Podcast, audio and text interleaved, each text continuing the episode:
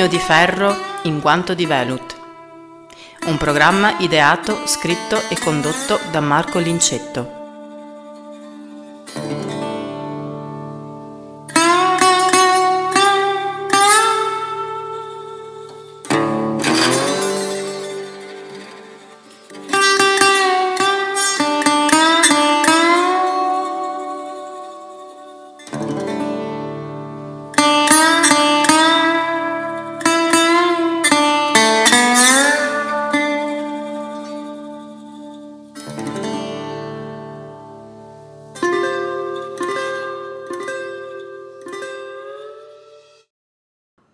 Sono mesi, letteralmente mesi, che da più parti mi viene chiesto di fare la recensione, proporre un'analisi di questo disco di cui parliamo oggi, Random Access Memories dei Daft Punk. Il che è abbastanza curioso. È curioso soprattutto eh, vedere da chi mi arriva questa richiesta da chi è così appassionato a questo disco e dimostra di esserlo evidentemente, ovvero da un pubblico cosiddetto genericamente di audiofili, cioè amanti del bel suono. Questa lunga premessa per dire che questo è un disco che per certi versi rasenta il paradossale dal punto di vista audiofilo, perché certamente è inciso benissimo, ma c'è un ma e lo vedremo andando avanti col video. Intanto facciamo un passo indietro e eh, come sempre sapete che a me piace inquadrare storicamente il perché e il per come di un certo disco oppure di un certo gruppo. Partiamo quindi da una breve ricostruzione della uh, vicenda, della storia di questo strano gruppo che di fatto è composto da un duo, un duo di sedicenti musicisti, permettetemi questa affermazione, parigini, dai nomi letteralmente impossibili e in particolare parliamo di Guy Manuel de Omen Cristo e Thomas Bengalter. Allora, questi due signori si conoscono in realtà giovanissimi, alla fine degli anni Ottanta, sui banchi del eh, liceo, di un prestigioso liceo parigino. Infatti questi due signori sono rampolli di eh, famiglie molto benestanti, l'alta borghesia francese. Inizialmente danno vita a un gruppo, eh, una sorta di post-punk beatnik, eh, con una cover dei eh, Beach Boys. Questo gruppo si chiama Darlin. Bene, la rivista inglese Melody Maker letteralmente massacra questo primo esperimento musicale discografico, usando una eh, anche sprezzante definizione che però vedremo che diventerà essenziale in tutta la storia del gruppo. Infatti Melody Maker definì la musica di questo gruppo e Daft Punky Trash. E capite bene come in tutta risposta provocatoria i nostri eroi, diciamo così, usarono questo tono sprezzante per dar vita al nuovo gruppo. Sì, perché nel frattempo questo gruppetto eh, diciamo, bit e dintorni, si scioglie quasi subito, il terzo componente di cui adesso non ricordo il nome sinceramente, se ne esce e va a fondare un'altra band che eh, si chiamò per breve periodo i Phoenix e appunto i due dal nome complicatissimo di cui sopra danno vita ai Daft Punk. Gli inizi dei Daft Punk sono la fotografia dell'opera di anche eh, preparati eh, nerd. Infatti questi due ragazzi, eh, sfruttando anche la larga disponibilità economica concessa dalle rispettive famiglie, cominciano a sperimentare. Cosa sperimentano? Sperimentano tutto quanto di ultimo grido eh, arriva sul fronte di tastiere, ma soprattutto software e programmi di computer che in quei primi anni 90, siamo fra il 92 e il 93, cominciano ovviamente a proliferare. Quindi loro si rivestono, per così dire, di questo ruolo di sperimentatori, che infatti è un po' quanto viene loro riconosciuto sia dalla critica che dal pubblico, ma soprattutto dalla critica come merito principale. L'ambito in cui si muovono francamente è un ambito musicale di cui a me non interessa assolutamente quasi nulla, ovvero la dance music. Diciamo così che loro sono i precursori di quella musica del nulla, della musica di plastica che imperversa ormai da almeno una decina d'anni e sempre di più sta torturando le nostre orecchie, via radio, via qualunque tipo di media. Bene, se bisogna andare a cercare una delle origini di quello che stiamo ascoltando oggi, pur nobile, come vedremo, è esattamente nella musica dei Daft Punk. Perché non mi piace questo duo? Perché non mi piace questo progetto? Non mi piace perché mi risultano naturalmente antipatici loro due. Non mi piacciono queste persone, non mi piace il loro approccio, non mi piace come sono nati, non mi piace come e perché hanno sviluppato la loro arte. E quindi si tratta di una naturale antipatia che spero mi sia concessa ancora una volta. Dal punto di vista tecnico, certamente loro hanno fatto delle cose importanti. Certamente loro hanno aggiunto svariati tasselli fondamentali per lo sviluppo della musica elettronica, anche se, ripeto, nell'ambito di un genere certamente discutibile. Naturalmente loro devono partire da basi musicali. Le basi musicali non possono che essere la dance che c'era stata fino a quel momento e un certo tipo di pop eh, di cui abbiamo parlato fra l'altro qualche, in qualche video fa, eh, il tipico pop eh, degli anni 80, quello delle tastiere delle origini. Quindi loro cosa fanno? Siccome in realtà sono dei creativi elettronici, sono degli innovatori dal punto di vista tecnico, ma di musicista, di caratteristiche musicali ne hanno ben poche, ecco che loro partono rielaborando una quantità infinita di campioni, come si dice, cioè frammenti di musiche già registrate, già realizzate, già pensate, già composte da musicisti veri negli anni precedenti e quindi si specializzano in questa sorta di patchwork, in questa sorta di eh, assemblamento di cose già fatte per arrivare a qualcosa di nuovo. Tecnica magari anche interessante, ma dal mio, ripeto, dal mio punto di vista assolutamente discutibile. Loro hanno una carriera molto lunga in realtà, la loro storia inizia formalmente, come abbiamo visto, nel 1992, fra il 92 e il 93, e termina nel 2021, quando nella disperazione dei fan come è stato scritto da qualche giornalista, annunciano ufficialmente lo scioglimento del gruppo. In questo lunghissimo periodo in realtà hanno dato vita soltanto a quattro album eh, originali, di brani originali, più la mitica e, eh, devo dire, ormai leggendaria colonna sonora del film Tron Legacy nel 2008. Un'altra caratteristica di questo loro modo di eh, lavorare è quella di aver dato ufficialmente il via al cosiddetto Home Recording Studio. Sì, perché tutti questi loro esperimenti, che fondamentalmente si basano sull'utilizzo di tastiere e software di computer, non richiedevano formalmente il grande studio di produzione e quindi venivano sviluppati nelle loro camerette per così dire, cioè in situazioni domestiche. E non è un caso che appunto il primo album pubblicato nel 1997 si intitolasse Homework, di conseguenza.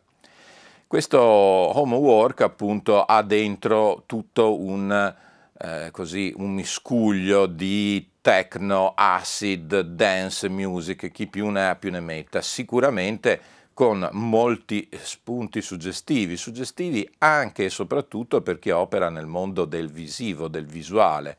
Non è un caso che uno dei più famosi registi francesi, Michel Gondry, eh, abbia tratto ispirazione dalle loro musiche e abbia creato delle collaborazioni con i Daft Punk.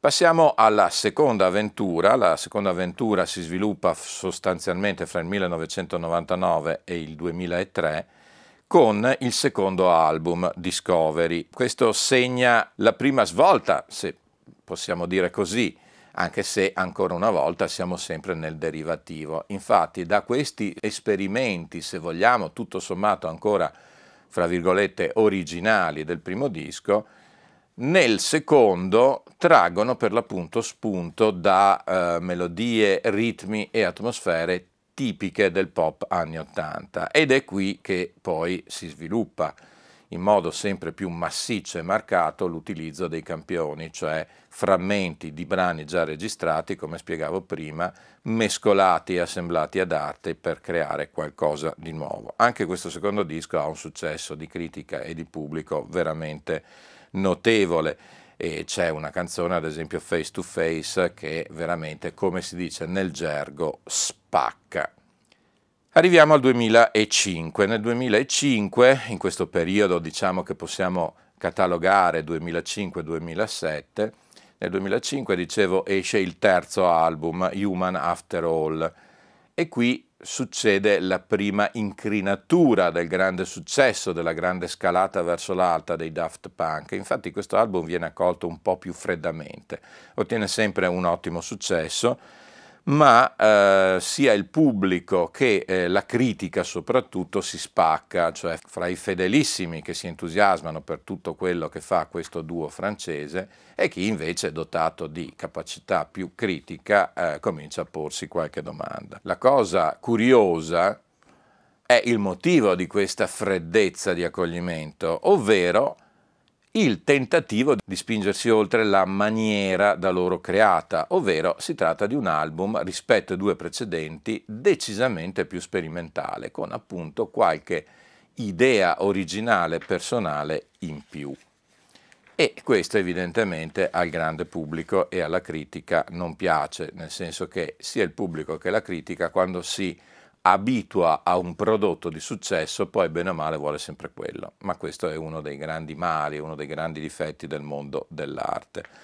Ciò eh, nonostante il successo comunque è abbastanza inarrestabile, nel 2007 partecipano al Coachella Festival, che è uno dei festival, fra virgolette, fra virgolette molto virgolette, rock, e tournée in tutto il mondo e insomma, mh, mm, sì, accoglienza fredda, ma fino a un certo punto. Il tutto poi viene coronato anche dalla classica ciliegina, ovvero la vittoria del Grammy Awards come miglior album dance.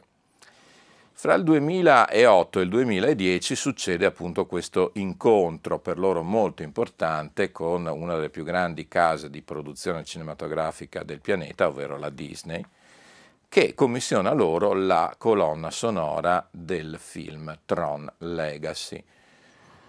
Qui loro danno sfoggio di eh, una creatività e anche di una capacità di muoversi a cavallo della tecnologia veramente notevole. Devo dire che eh, se è molto apprezzato questo random access memories da parte del pubblico audiofilo, eh, io vi consiglio di andarvi a recuperare, se non l'avete mai sentito, il disco della colonna sonora Tron Legacy.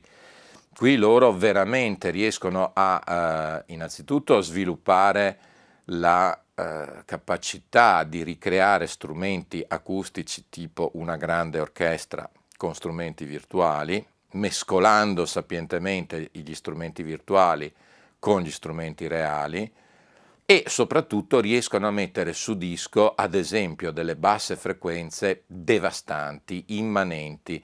Questo disco ha i bassi più incredibili che io abbia mai sentito per profondità, articolazione, controllo, potenza.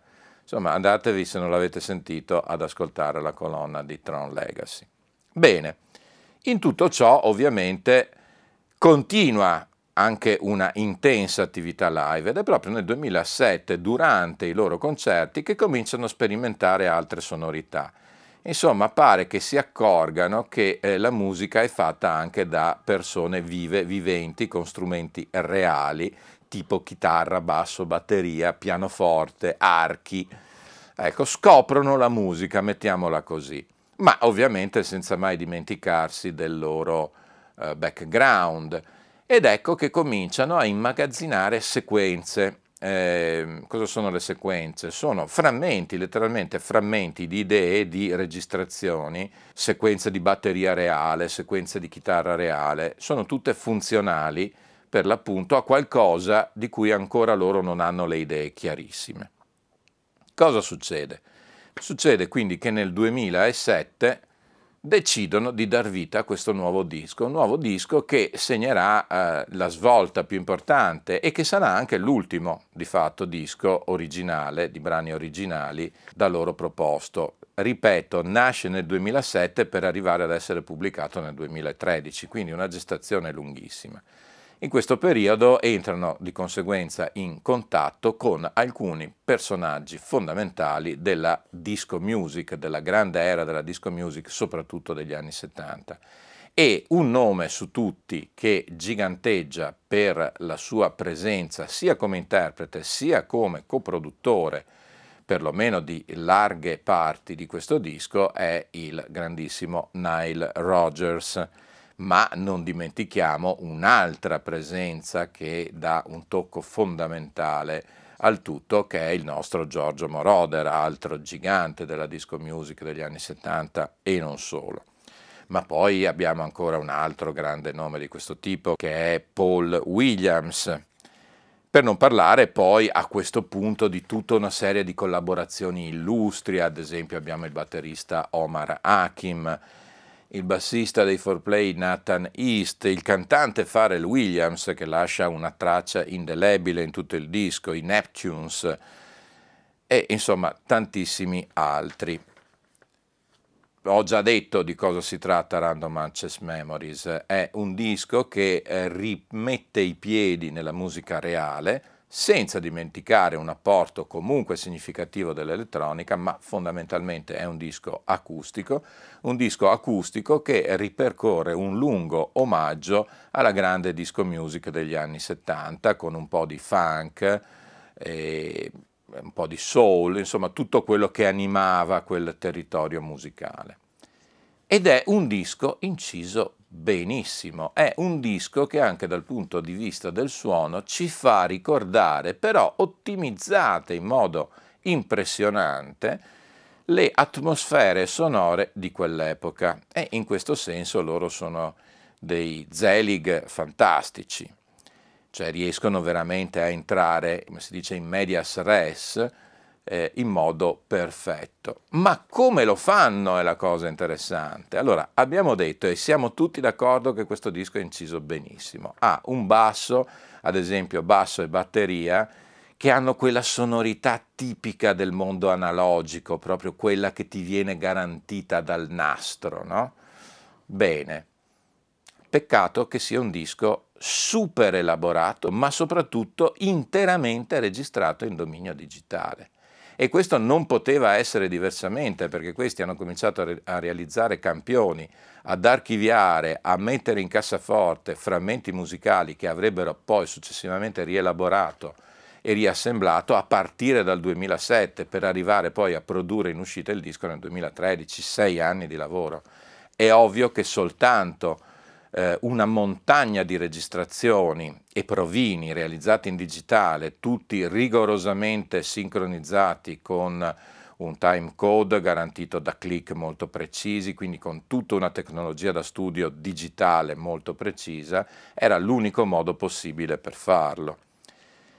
Però quando loro si chiudono in studio, eh, fra il 2011 e il 2012, ecco che cominciano ad applicare la loro metodologia un po' nerd anche a questa rielaborazione complicatissima di tutti questi materiali acquisiti in digitale, con però un obiettivo in testa, un'idea precisa di arrivare a quel tipo di suono lì.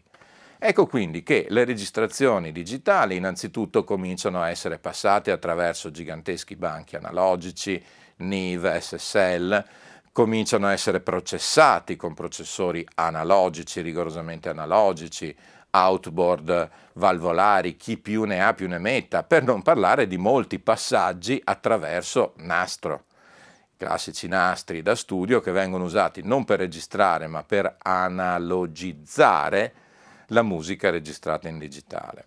Se ricordate io ho parlato da non molto di questa convivenza necessaria, obbligatoria, funzionale all'eccellenza fra mondo digitale e mondo analogico.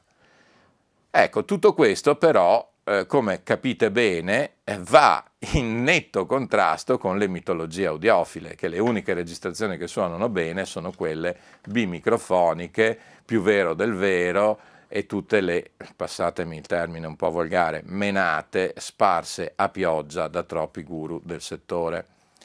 Ecco, questo disco è proprio la prova provata, la prova lampante che in realtà quello che conta è avere un'idea precisa del risultato da raggiungere, avere la conoscenza approfondita di ogni, ogni strumentazione elettronica disponibile in un determinato momento storico e questa conoscenza metterla a servizio dell'idea. A quel punto, come si arriva al risultato, secondo me non deve essere un problema di chi ascolta quel risultato. Chi ascolta quel risultato deve dire giustamente bello mi piace oppure brutto non mi piace.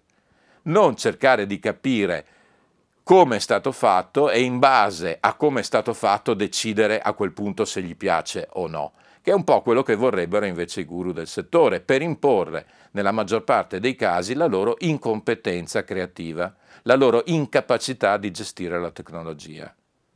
E questa è la vera essenza, la vera motivazione di tante leggende metropolitane sparse a pioggia, ripeto, da troppi personaggi di questo settore. Gente che sì e no sa distinguere due o tre microfoni, sì e no sa distinguere un registratore e, e la sua competenza tecnica si ferma lì, punto. E allora, siccome lui non sa e non vuole impegnarsi per andare oltre quello, crea la mitologia del guru. Ecco, queste cose a me danno abbastanza fastidio, sinceramente. Scusate lo sfogo, ma ripeto, ogni tanto ci sta, ci deve stare, perché questo è un mondo che è troppo frequentato da incompetenti che si spacciano geni sul pisello, e passatemi questa analogia colorita, curiosa e spero simpatica. Ecco, di geni sul pisello non ne abbiamo più bisogno. Cerchiamo di riconquistare l'aderenza alla realtà. La cosa bella, la cosa che mi fa molto piacere è che alla fine l'audiofilo, quello eh, disincantato, quello che non si fa menare per il naso, dice caspita come suona bene questo disco, che bello che è questo disco. E poi questo disco è stato registrato principalmente in uno studio di Parigi, ma poi ci sono moltissime registrazioni fatte a New York, fatte ai Capitol Studios di Los Angeles, per non parlare del missaggio che è stato fatto in parte negli home studios dei Daft Punk, in parte in altri studi. Insomma, veramente un progetto articolato, profondo e veramente clamoroso. In questo disco ci sono due momenti sonori che eh, vengono richiamati alla mente e che in effetti danno un po' il segno della, dell'essenza del prodotto stesso ed è il lungo monologo da un minuto e mezzo, mi pare, di Giorgio Moroder che si presenta e si racconta con la sua viva voce con un testo che sembra un testo semplice, ma in realtà è un testo musicale, cioè è un testo, se voi analizzate la musica, gli sfondi e tutto quanto, è perfettamente cadenzato. Io ho anche capito con chiarezza la traccia del click che c'è sotto, eh, la time map come si dice che c'è sotto, e anche quella cosa che può sembrare quasi una, un'improvvisata in studio di Giorgio Moroder che si mette davanti a un microfono e racconta in un minuto e mezzo chi è e chi non è, ebbene in realtà è studiatissima, preparatissima, calibratissima proprio al beat, come si dice.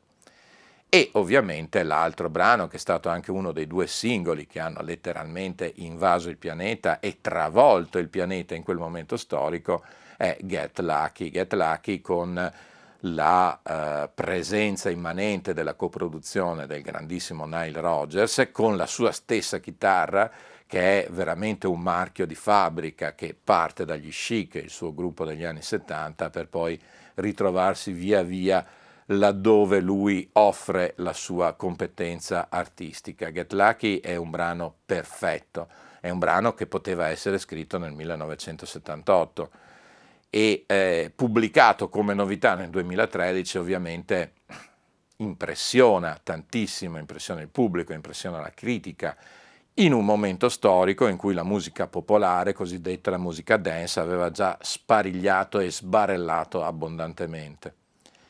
Ebbene, questa è la storia di questo disco decisamente interessante, è la storia di come per una volta eh, mi permetto di dire che un gruppo mi sta antipatico anche per motivi che esulano l'aspetto artistico. Ah, c'è un altro dettaglio che veramente mi ha sempre irritato, una caratteristica dei loro dischi, ovvero l'utilizzo smodato, diciamo pure che forse sono stati i primi a farlo, e quindi gli rendiamo almeno merito di questa idea, che è una pessima idea secondo me, però sicuramente è un'idea originale, dicevo un uso smodato e sistematico del vocoder, ovvero di questo distorsore della voce che la spersonalizza, la trasforma quasi in una voce da computer, una voce robotica, che è un po' un altro marchio di fabbrica dei Daft Punk.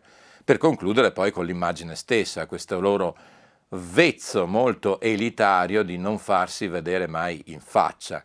Infatti loro compaiono sia eh, in scena, evidentemente, sui palcoscenici dei loro teatri, ma anche nelle interviste, in qualunque situazione pubblica, con questi due caschi in testa, caschi da moto, da macchina da corsa, che peraltro vengono eletti a simbolo della copertina di, questo, di quest'ultimo loro disco, quasi a suggello di tutta una, fra virgolette, poetica di un certo tipo.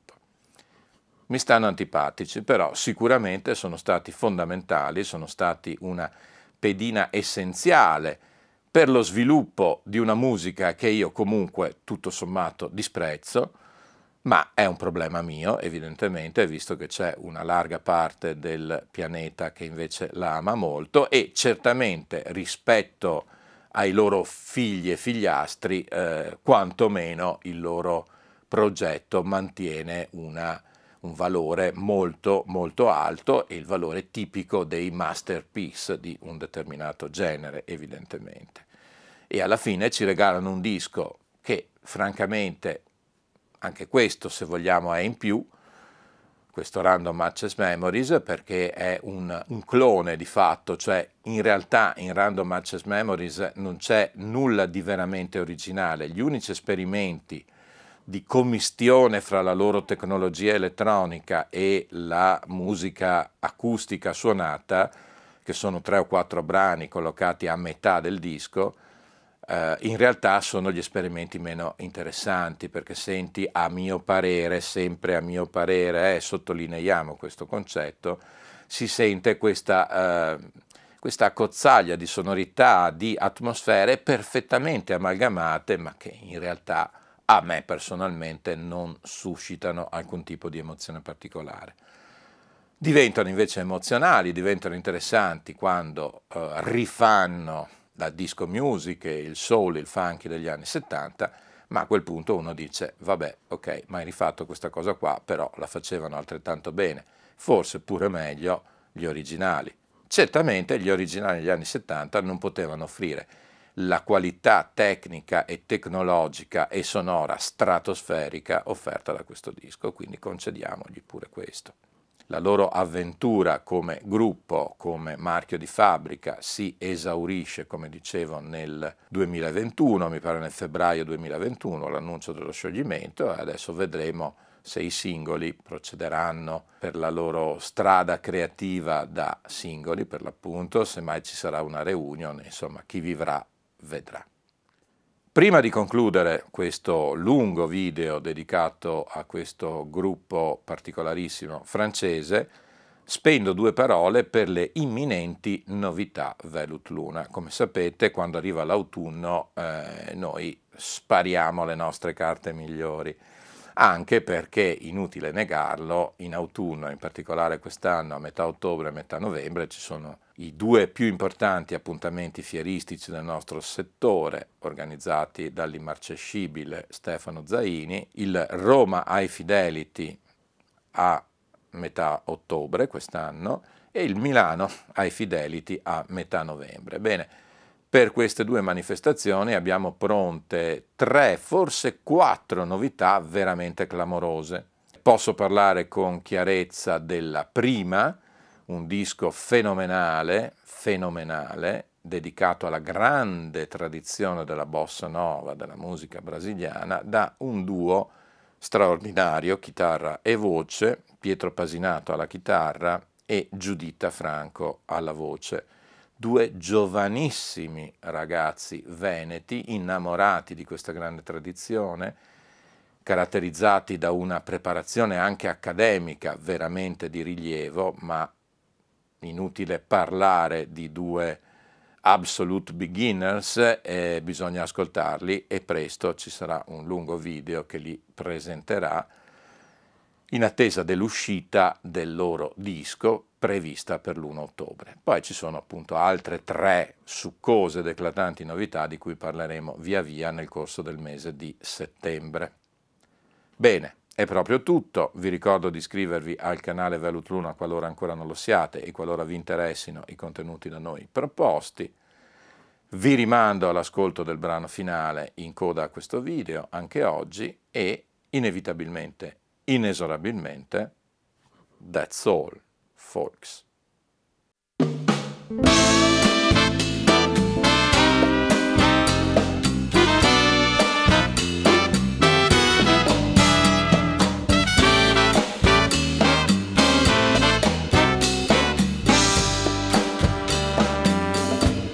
Que se lo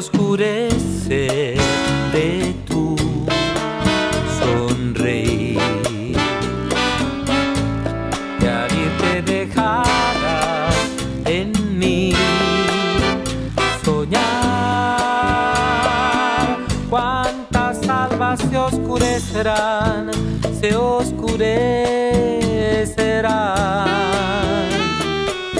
después de tu partir, sombras nada más. La estrella del ayer nos traicionó, cantando se alejó con su brillar. Me duele recordar tu voz, me duele esta emoción tan cruel. Es el oscurecer de tu sonreír que ya no quiero ver.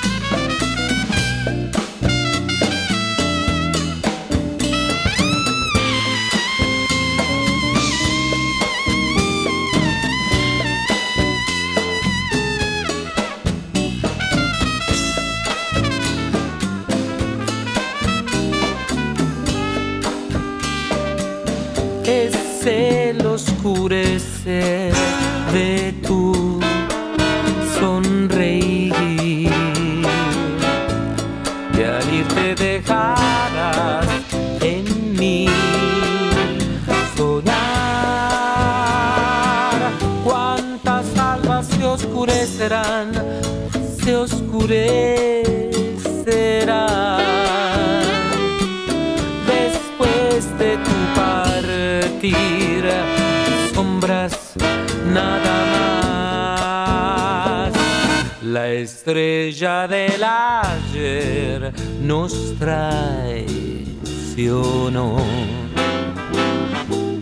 Cantando se alejó con su brillar. Me duele recordar tu voz, me duele esta emoción tan cruel, es el oscurecer de tu sonrisa